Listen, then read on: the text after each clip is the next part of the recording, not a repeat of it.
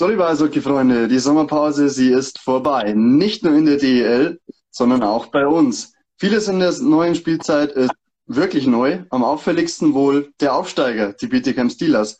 Viele fragen sich, kann sich der Aufsteiger in der neuen Liga behaupten? Und wir haben heute den perfekten Gast, um diese Frage zu klären. Und zwar den Co-Trainer der Bietigheim Steelers vom Aufsteiger. Herzlich willkommen, Fabian Dahlem. Servus, Bernhard, habe die Ehre. Herr Dahlem, ich gebe die Frage gleich weiter. Wie sieht's, wie sieht's aus? Können die Steelers in der DEL bestehen?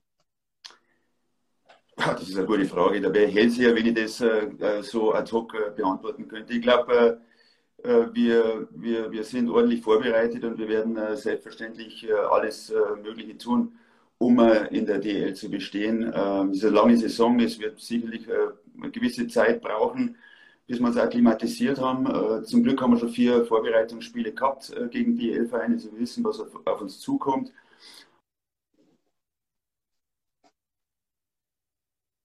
Äh, ganz gut schlagen und äh, wir sind recht gespannt darauf. Jetzt am Freitag geht es los und wir freuen uns alle drauf.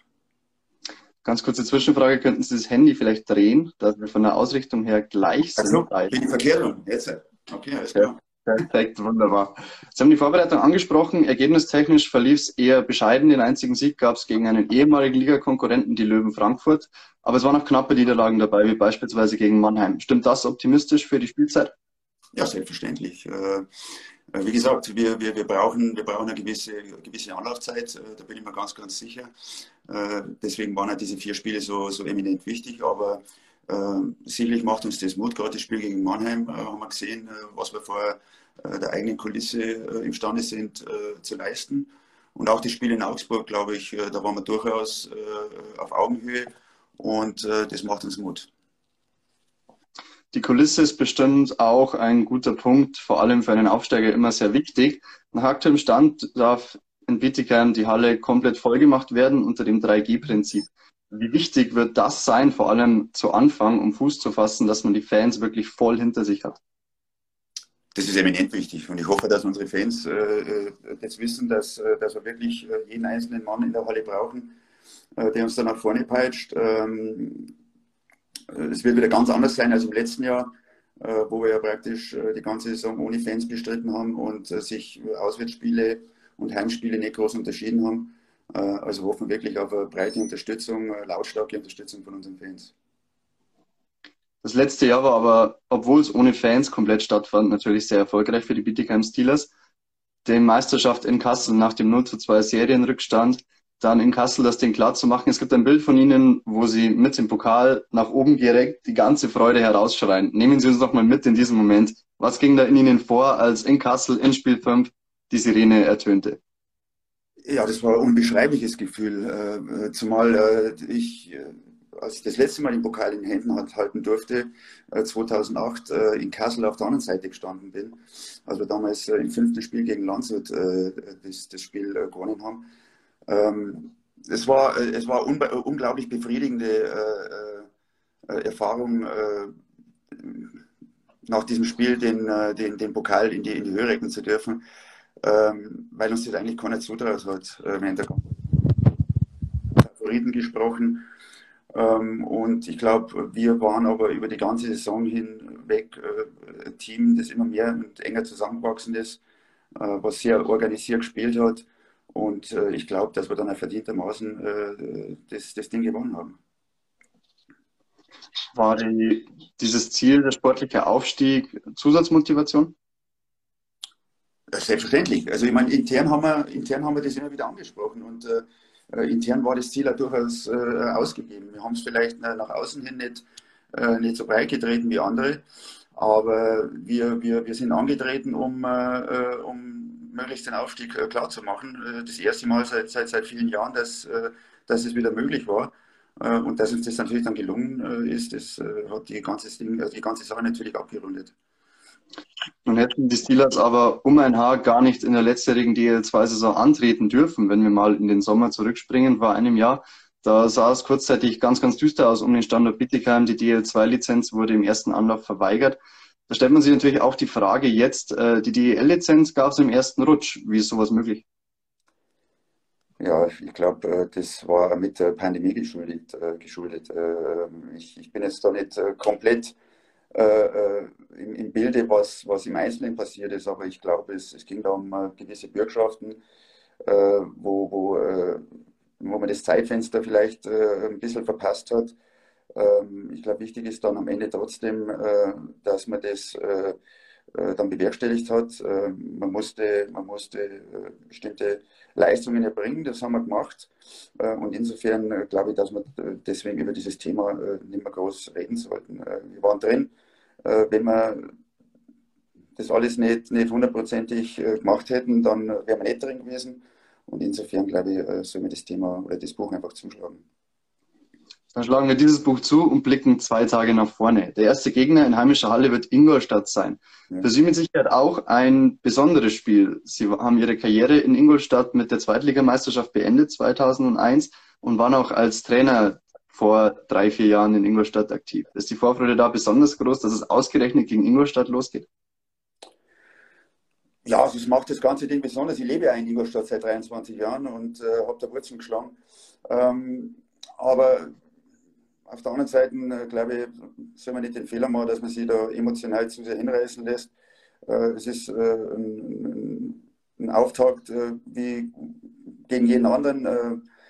Jetzt habe ich mir schon lange nur Gedanken darüber machen können, dass es ausgerechnet gegen Ingolstadt ist. Ähm, ich denke, ich denk, das macht es besonders insofern, weil es eben mein Ex-Club ist. Aber wenn ich dann an der Bande stehe, dann ist das ein Spiel, was wir gewinnen wollen. Äh, wie das andere auch. Und, äh, und, und so wird es dann sein am Freitag. Von Ingolstadt sind Sie dann als äh, Torwarttrainer zu Krimitschau gegangen, an die Seite von Daniel Nord. Hat das da von Anfang an gefunkt? Sie sind ihm ja dann auch mit nach Bittigheim gefolgt? Der Danny wir kennen uns sehr, sehr lange. Wir haben gegeneinander gespielt, wir haben gegeneinander gecoacht. Ähm, und äh, dann hat sich äh, die Möglichkeit äh, ergeben, miteinander zu coachen. wir kennen uns gut. Wir, ich glaube, er kann behaupten, dass wir, dass wir wirklich gute Freunde sind mittlerweile auch. Und das hat gepasst von Anfang an. Wir haben uns zusammengesetzt in Grimmitschau, kurz bevor ich da engagiert wurde. wir haben über bestimmte Dinge gesprochen. das hat alles perfekt gepasst und äh, jetzt glaube ich, äh, dass wir ein Du sind, äh, das sich sehr, sehr gut ergänzt. Was ist denn dann quasi als Trainer-Duo Ihre Mentalität? Welches Eishockey wollen Sie spielen? Wollen Sie zeigen in der DL? Wir wollen äh, aggressiv nach vorne spielen. Ich glaube nicht, dass es äh, äh, sinnvoll ist, mega defensiv ans, ans Werk zu gehen. wir müssen genauso Tore schießen wie die Gegner. Und äh, insofern werden wir weiterhin äh, intensiv, laufintensiv vor allen Dingen, äh, die Spiele äh, angehen. Sie sind Assistenztrainer und Torwarttrainer, standen früher selbst zwischen den Pfosten, haben zahlreiche Stationen als Spieler gehabt, in Rosenheim angefangen. Wenn Sie das vergleichen, das Torhüterspiel von damals und das Torhüterspiel von heute, welche Punkte haben sich da am stärksten verändert? ich glaube, alles oder vieles hat sich einfach aus, äh, äh, geändert mit, mit, mit der Ausrüstung. Äh, ich kann mich ganz, ganz gut erinnern, äh, früher oder früh in meiner Karriere, da hat jeder Schuss wehgetan. Und äh, es hat wirklich eine Menge, Menge Mut gebraucht, äh, sich da reinzustellen. wenn ich mir heute die Torhüter ansehe, die blocken, die lassen sich förmlich anschießen. Also das hätte früher wirklich, das wäre nicht zum Aushalten gewesen, wenn ich ganz ehrlich bin. Ähm, natürlich hat sich dann auch im Zuge dessen die, die Technik äh, verändert. Äh, dieses Butterfly-Spiel und dieses Blocken ähm, hat sich seit, seit, seit 15 oder fast 20 Jahren jetzt etabliert, immer mehr. Äh, das Ganze ist wesentlich technischer geworden. Und ähm, aufgrund dessen, dass es natürlich auch diese, diese intensive Torhüter-Schulung mittlerweile gibt, und früher haben sie vieles einfach selber abgeschaut und dann selber ausprobiert, äh, Torhüter-Trainer, äh, wenn ich jemanden gesehen habe in meiner Karriere, dann habe ich wirklich ein Glück gehabt, äh, im Grunde genommen. Aber heute ist das normal und die, die, die Kinder und Jugendlichen, die wachsen ja schon mit spezifischen Torwarttrainern auf. Ähm, das hat sich ganz, ganz extrem gewandelt, wie gesagt, von der Technik her. Und das ist auch gut so, wie gesagt, die Zustände damals, die waren wirklich schwer manchmal, wenn man ganz ehrlich ist. Aber es war gut, ja, es, war, es war trotzdem gut. Ich meine, die Jungs haben halt dafür nicht so hart geschossen. Das Material äh, insgesamt äh, hat sich verändert. Es ist alles schneller, härter geworden. Was war denn Ihr Highlight in Ihrer Spielerkarriere? Ich denke, äh, und das ist einfach das, das, das letzte Highlight, was ich in meiner Spielerkarriere gehabt habe. Äh, das war die Meisterschaft mit, mit Ingolstadt. Wir haben damals auch ganz einen verschworenen Haufen gehabt. Ähm, es war damals leider noch nicht mit dem Aufstieg gekrönt. Erst ein Jahr später durfte man dann als Vizemeister nach oben. Ähm, das glaube ich, das ist, das ist so mit das Highlight gewesen, ein guter Abschluss in meiner Karriere. Ich durfte dann noch bei zwei Meisterschaften mit dabei sein, als ganz junger Kerl 1985 in Rosenheim, äh, als äh, äh der SBR damals äh, Meister in der ersten Bundesliga geworden ist und dann nochmal später mit dem, äh, äh mit dem S, oder glaube ich, IHC Neuwied hieß er, ähm, als wir in der ersten Liga Nord damals auch Meister wurden. Das waren immer fantastische Sachen. Immer wenn man gewinnt, schweißt es zusammen für immer. Und äh, das bleibt natürlich alles in Erinnerung. Aber ich glaube, so als Spieler, der, der letzte Abschluss in Ingolstadt, der war schon fantastisch. Und nach diesem Abschluss ging es ja relativ zeitnah für Sie hinter die Bande auf die Trainerbank. War das von Anfang an klar oder schon sehr früh klar, dass Sie dem Eishockey als Trainer erhalten bleiben werden? Ich habe parallel zu meiner Karriere äh, in den letzten Jahren schon einen C- und einen B-Schein gemacht und äh, ein bisschen im Nachwuchs in Ingolstadt mitgeholfen. Äh, mein, mein, ursprünglicher Plan, wenn ich ganz ehrlich bin, äh, nachdem ich aufgehört habe, damals im Sommer 2001, war, dass ich möglicherweise äh, äh, bei einer Agentur mit einsteige und, und Spielervermittler, das ist ein komisches Wort, aber sowas, sowas werde, Spielerberater, ist vielleicht das bessere, ist ein besserer Ausdruck. Ähm, da war ich schon ein bisschen involviert mit jemandem und, äh, ja, und plötzlich kam äh, mehr oder weniger so aus dem Nichts der Anruf, damals vom äh, SC Mittelrhein, Neuwied in der Oberliga. Die standen damals mit dem Rücken zur Wand. Das waren, glaube ich, Tabellenletzter. Äh, dann haben wir uns getroffen. Das waren natürlich die, die, die alten Verbindungen, die ich da noch hatte. Und ähm, ich war da auch drei Jahre Spieler. Und ähm, ja, dann ist es ganz schnell gegangen. Und dann bin ich, glaube ich, damals am 18. Dezember das erste Mal gegen äh, Erding an der Beine gestanden. Und ich habe es nicht bereut. War der richtige, der richtige Schritt offensichtlich jetzt zum fast 20-jährigen Trainerjubiläum dann der Aufstieg in die DEL passt natürlich auch wie die Faust aufs Auge.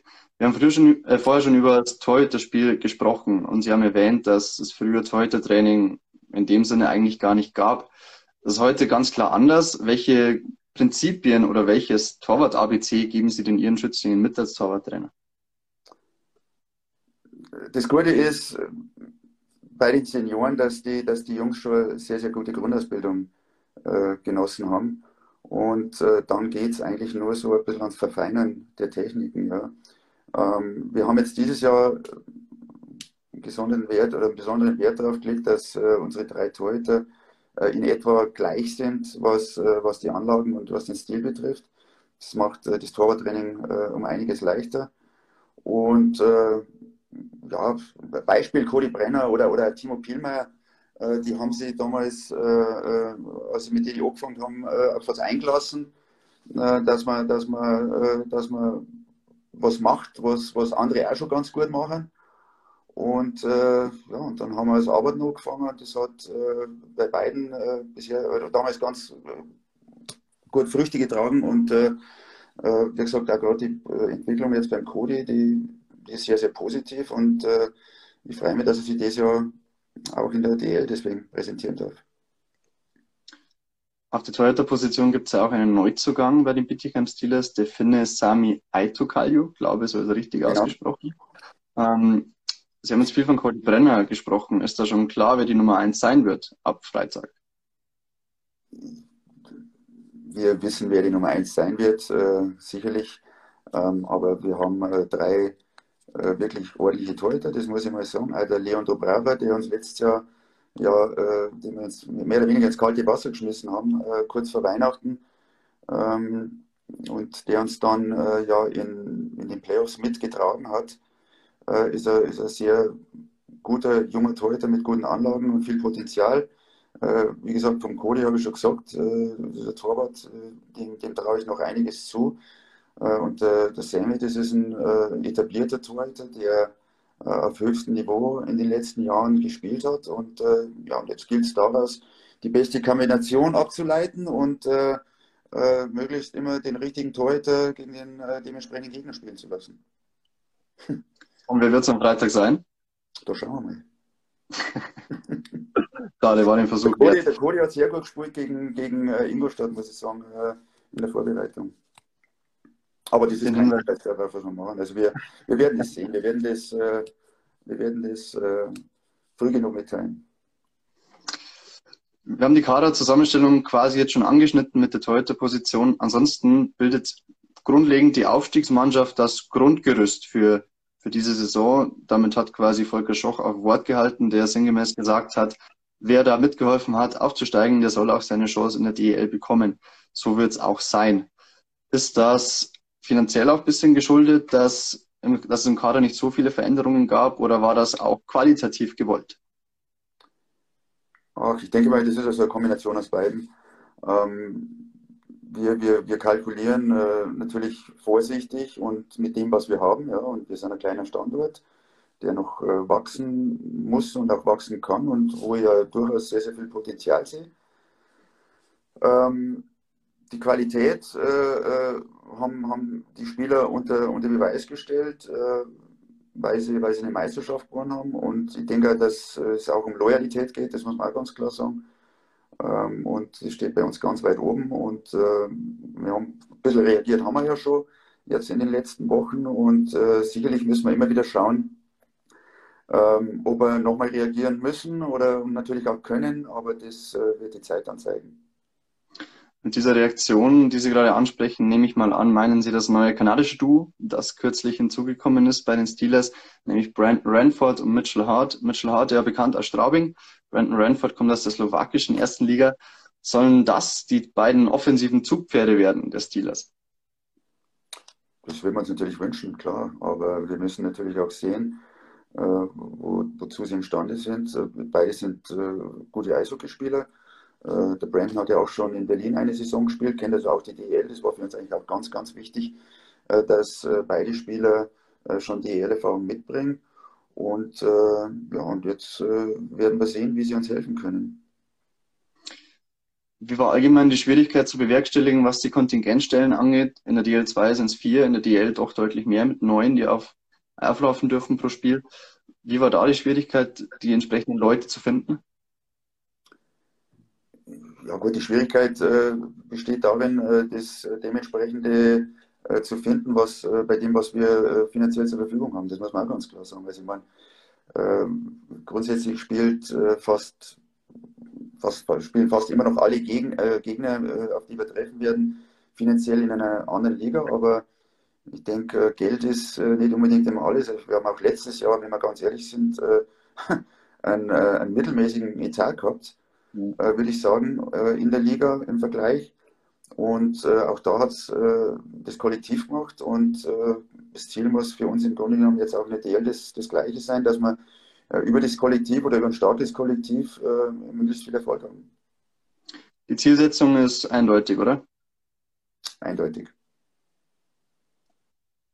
Klasse, dann sprechen wir doch aus, das, das ist der Klasse. Also.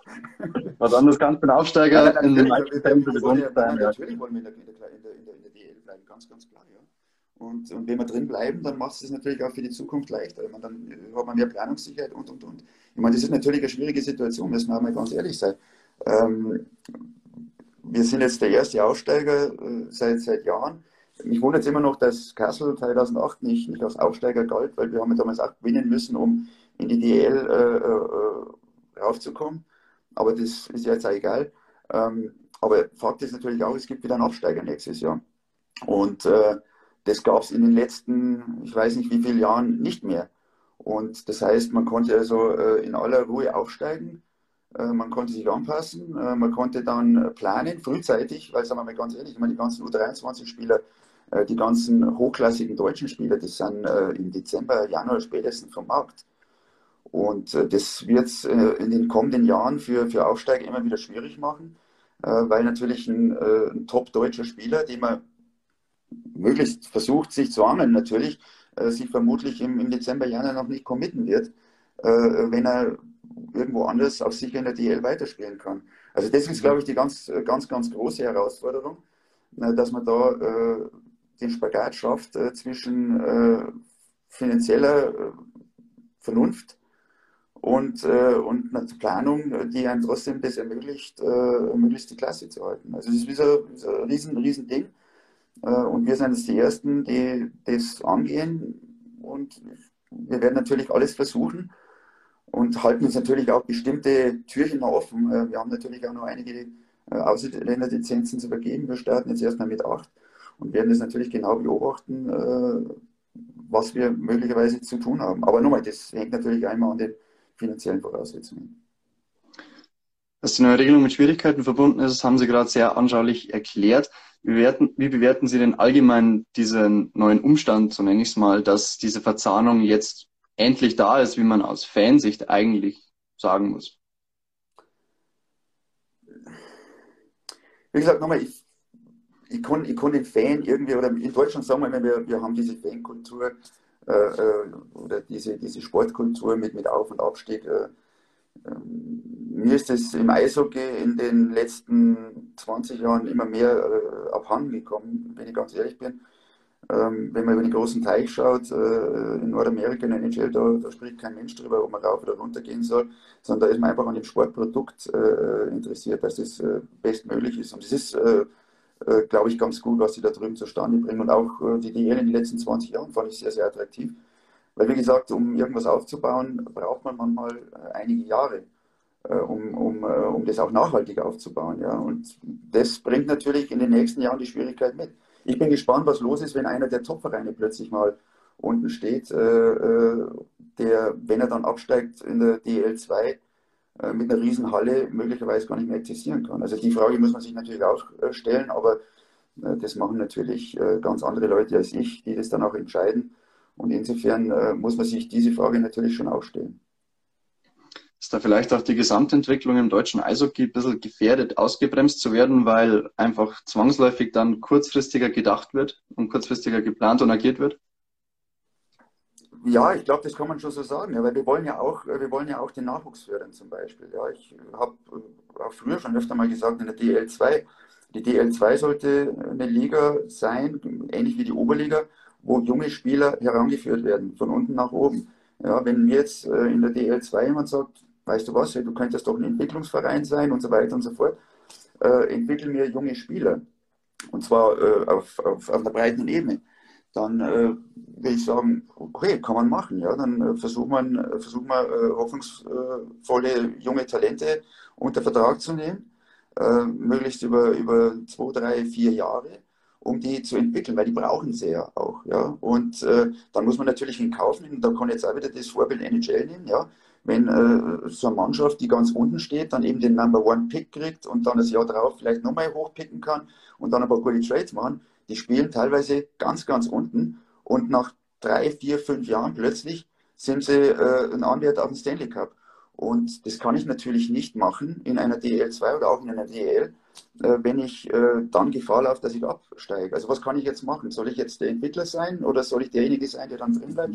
Äh, das ist ein zweischneidiges Schwert, würde ich sagen. Und das ist äh, äh, ja, also ein Thema, was, was man sehr, sehr kontrovers diskutieren kann und auch muss.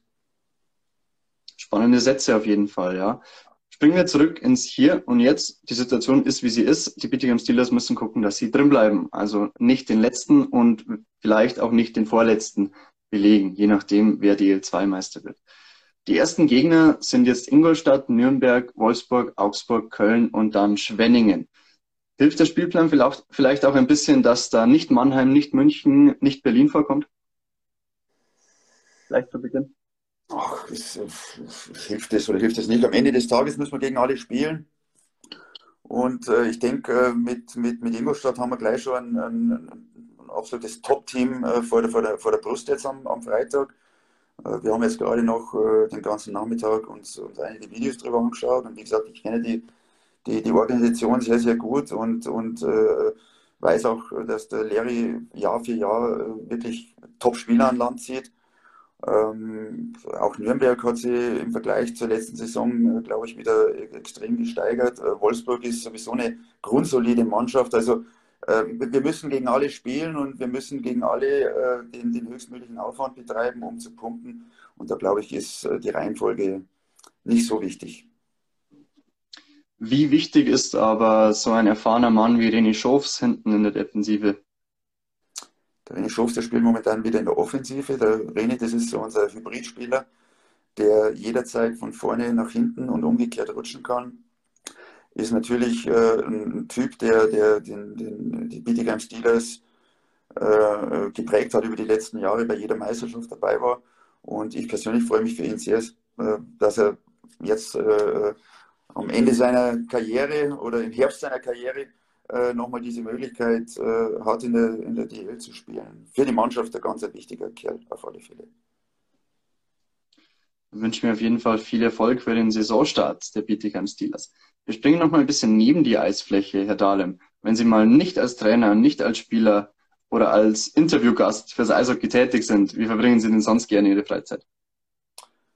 Ja, ich bin äh, ich bin gern draußen, ich bin gern in der Natur, ich gehe gern laufen und laufe sehr, sehr viel äh, jede Woche. Äh, und äh, ansonsten äh, bin ich leidenschaftlicher Opa. Da hinten habe ich ein grandioses Gemälde von meiner Enkeltochter. Ich habe noch zwei weitere ja. Enkel. Und äh, das äh, macht mir auch ganz, ganz großen Spaß, wenn ich da die Möglichkeit habe, gerade im Sommer. Möglichkeit aktuell, die Vorbereitung mit Sicherheit sehr zeitintensiv. Wie viel Zeit bleibt denn da für solche Dinge? Während der Saison, jetzt habe ich die ganz verstanden, jetzt haben wir gerade einen Hänger gehabt, Entschuldigung. Wie es aktuell in der Vorbereitung denn so aussieht mit Zeit für, so, für solche Dinge und auch in der Saison, bleibt da genug? Also jetzt die, die Operrolle, die, äh, die, die leidet natürlich extrem äh, während der Saison, das muss man auch ganz ehrlich sagen. Ähm, aber ich versuche zumindest, äh, und das tut mir natürlich persönlich auch ganz gut, äh, jeden Tag Sport zu machen, ähm, damit man dann äh, äh, ja, mit einem klaren Kopf immer wieder neu durchsteigen kann neu durchstarten. Das Motto des Aufsteigers auf jeden Fall. Herr Dahlem, wir kommen noch zur Power-Fragerunde. Kurze Frage, kurze Antwort. Bin gespannt. Bei der, bei der ersten bin ich auch gespannt. Sie waren ja hinter der Bande schon in verschiedenen Rollen. Deshalb die Frage, lieber Chefcoach, Assistenzcoach oder Torwarttrainer? Ich mag die Torwart-Assistenzcoach-Kombination äh, sehr, sehr gerne. Äh, fühle mich da sehr, sehr wohl, wenn ich ganz ehrlich bin. Ich bin keiner, der unbedingt Headcoach sein muss, sondern ich äh, fühle mich sehr, sehr wohl äh, in einer Kombination, äh, die das Große und Ganze im Auge, im Auge hat und äh, bin mir selber dann nicht so wichtig, dass ich vorne stehen muss. Am Abend nach einem harten Tag lieber laufen gehen oder auf die Couch? Laufen, ganz klar. Die Antwort dachte ich mir, nachdem ich Sie vorher schon nach der Freizeitbeschäftigung gefragt habe. Der größte Blödsinn, den ich früher mit meinem Mannschaftskollegen gemacht habe, war? Der war ein Riesenblödsinn und wahrscheinlich sau lustig, aber das ist auf alle Fälle nicht jugendfrei. Und deswegen auch nichts nix, nix fürs Internet. Dann belassen wir es dabei lieber. Ganz klar. Die nächste Frage ist aber eher internetreif. Mein größtes Vorbild war früher? Mein größtes Vorbild war Rainer Makatsch. Was haben Sie sich da speziell von ihm abgeschaut? Den, ja, der war äh, in, in Rosenheim, als ich noch ein junger Kerl war und ähm, der hat mir einfach imponiert. Der hat eine Persönlichkeit gehabt und ich liebe Menschen mit Persönlichkeit und äh, das war der erste Torwart, den ich so nahe erlebt habe und der mir da über den Weg gelaufen ist und insofern äh, hat mich der sehr beeindruckt. Im Endeffekt auch schuld, dass Sie selbst zwischen den Pfosten gelandet sind? Nein, nicht schuld. Schuld ist der Hilgermundi ähm, der mit mir in die Schule gegangen ist. Wir sind in die gleiche Klasse gegangen und wir haben auch fast äh, am gleichen Tag angefangen zum Eishockey spielen. Ähm, nur er hat Schlittschuhlaufer kennen und ich nicht. Und dann haben sie gesagt, äh, so, wir brauchen einen Torwart, du stehst hinein. Und dann bin ich schon drin gestanden. Jemals bereut? Ach, bereut, ich, ich glaube, ich war von der Persönlichkeit her kein Torwart gewesen, sondern eher so ein Verteidiger, der tausend Schuss wegblockt und hart arbeiten tut. Ähm, aber äh, ich habe es durchaus auch geliebt, weil auf der anderen Seite äh, steht man natürlich äh, äh, nur ein bisschen mehr im Fokus und äh, das hat mir früher als junger Kerl ganz gut gefallen. Schüsselblocken ist eine gute Überleitung. Am meisten gefürchtet habe ich früher den Schuss von Uwe Krupp. Ich habe gegen Uwe noch gespielt äh, im Nachwuchs, äh, bevor er dann schon recht früh nach Nordamerika gegangen ist. und der hat, auch, wenn er hinter der also bei der, hinter der zweiten Blauen geschossen hat, äh, war das schon ein, ein Riesenschuss. Und ich kann mich einmal sogar erinnern, er sogar mal, äh, hat einmal einen, einen Penalty äh, gehabt gegen mich. Und da bin ich so weit rausgefahren, äh, weil ich gewusst habe, der wird wahrscheinlich Schlag schießen. Und da bin ich so weit rausgefahren, dass er entweder hätte er durch mich durchschießen müssen äh, oder an mir vorbei, aber ich war so weit draußen, dass der Winkel das nicht hergeben hat, dass er ins Tor schießen hat können. Der hat tatsächlich vorbeigeschossen. Das ist vielleicht auch eine Taktik für Ihre drei aktuellen Torhüter. Mal schauen. Ja, schauen wir. Sollten es die Steelers in ihrer Premierensaison in die Playoffs schaffen, dann? Dann ist es fast vergleichbar wie der Gewinn der Meisterschaft. Und das ist natürlich ein Riesenziel, das können wir natürlich durchaus anstreben. Aber wir müssen trotzdem realistisch und äh, mit den Füßen am Boden bleiben. Die Wahrscheinlichkeit, dass Fabian Dahlem in dieser Saison mal ins Tor des Steelers muss, liegt bei 0%. Keine Chance auf Reaktivierung?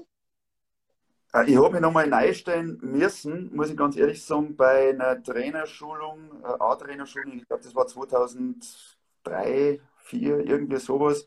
Und da war ich dann schon äh, ja, ein paar Jahre aus. Und ähm, das macht keinen Spaß mehr. Wenn man sich dann, äh, wie gesagt, ich, ich, entweder ganz oder gar nicht und äh, halbert geht nicht im Tor stehe und äh, dann macht es schon gleich überhaupt keinen Spaß mehr. So auch im Training, dass sie sich mal nochmal ins Tor stellen, einfach um nochmal zu sehen, wie das jetzt aktuell mit der neuen Ausrüstung dann, wenn die Schüsse nicht mehr so wehtun? Ich habe das letzte Mal, ich das letzte Mal äh, da habe ich äh, zum, zum Timo Pilmeier gesagt, jetzt gibst du mal der Fang und der Stock und den, äh, den Schläger und dann äh, zeige ich dir, was ich meine. Ja, und dann habe ich zum, zum äh, David Elsen ich gesagt, du schießt jetzt mal an der blauen Linie und ich wollte ihm nur sowas was zeigen, wie ich jetzt äh, meine Hände halten darf. Und dann hat der Elsen den ersten Schuss gelassen und haben mir gleich am Kopf vorbeigeschossen und haben mir gedacht, na weißt du was, das ist ein Schmarrn. Also ich, ich, muss mich da nicht mehr einstellen. Nein, nein, das machen die anderen besser. Also, und ich, ich bin kein so alter Depp, der, der äh, den vergangenen Tagen nach, nach, nachjagt. muss nicht sein. Dafür bringen sie der neuen Generation ja ganz viel bei.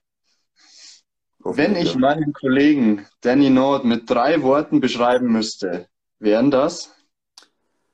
Ruhig, besonnen, verlässlich.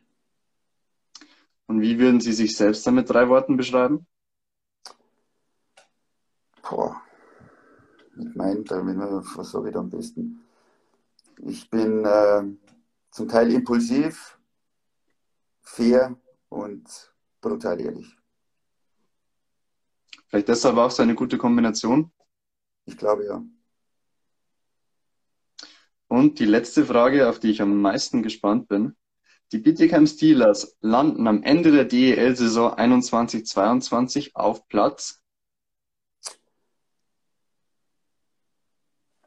auf Platz 13, weil das bei Glückszahl ist. ich auf jeden Platz Fall. und, auf jeden Fall. Und auch auf jeden Fall reichen würde für den sicheren Klassenerhalt. So schaut's aus. Herr Dahlem, vielen Dank für Ihre Zeit. Wir wünschen ganz viel Erfolg für die Saison und auch für Freitag, für das auch für Sie spezielle Eröffnungsspiel dann gegen Ingolstadt in eigener Halle. Vielen Dank. Wir sind gespannt, was die Bietigheim Steelers in die DL alles mit hineinbringen. Schauen wir mal. Genau. Das ist ein Schlusswort. Herr Dahlem, vielen Dank. Danke. Gell? Ciao. Servus, ciao beieinander. Müssen wir noch ausschalten, gell? Einfach oben auf X. Alles klar. Servus, gell? Ciao. Ciao. Fabian Dahlem zu den Bittigheim Steelers, seiner Karriere und zu der einen oder anderen Anekdote. Wir haben es hinlänglich angesprochen, morgen geht's endlich los. Auch die DEL startet, nicht nur wir mit HockeyWeb Instagram live. Aber HockeyWeb könnt ihr euch merken, denn natürlich erfahrt ihr alles rund um den Saisonstart der DEL bei uns auf der Plattform hockeyweb.de. Wir sehen uns in zwei Wochen wieder mit dem nächsten Livestream. Bis dahin viel Spaß mit den ersten Spieltagen und eine schöne Zeit, liebe Eishockey-Freunde.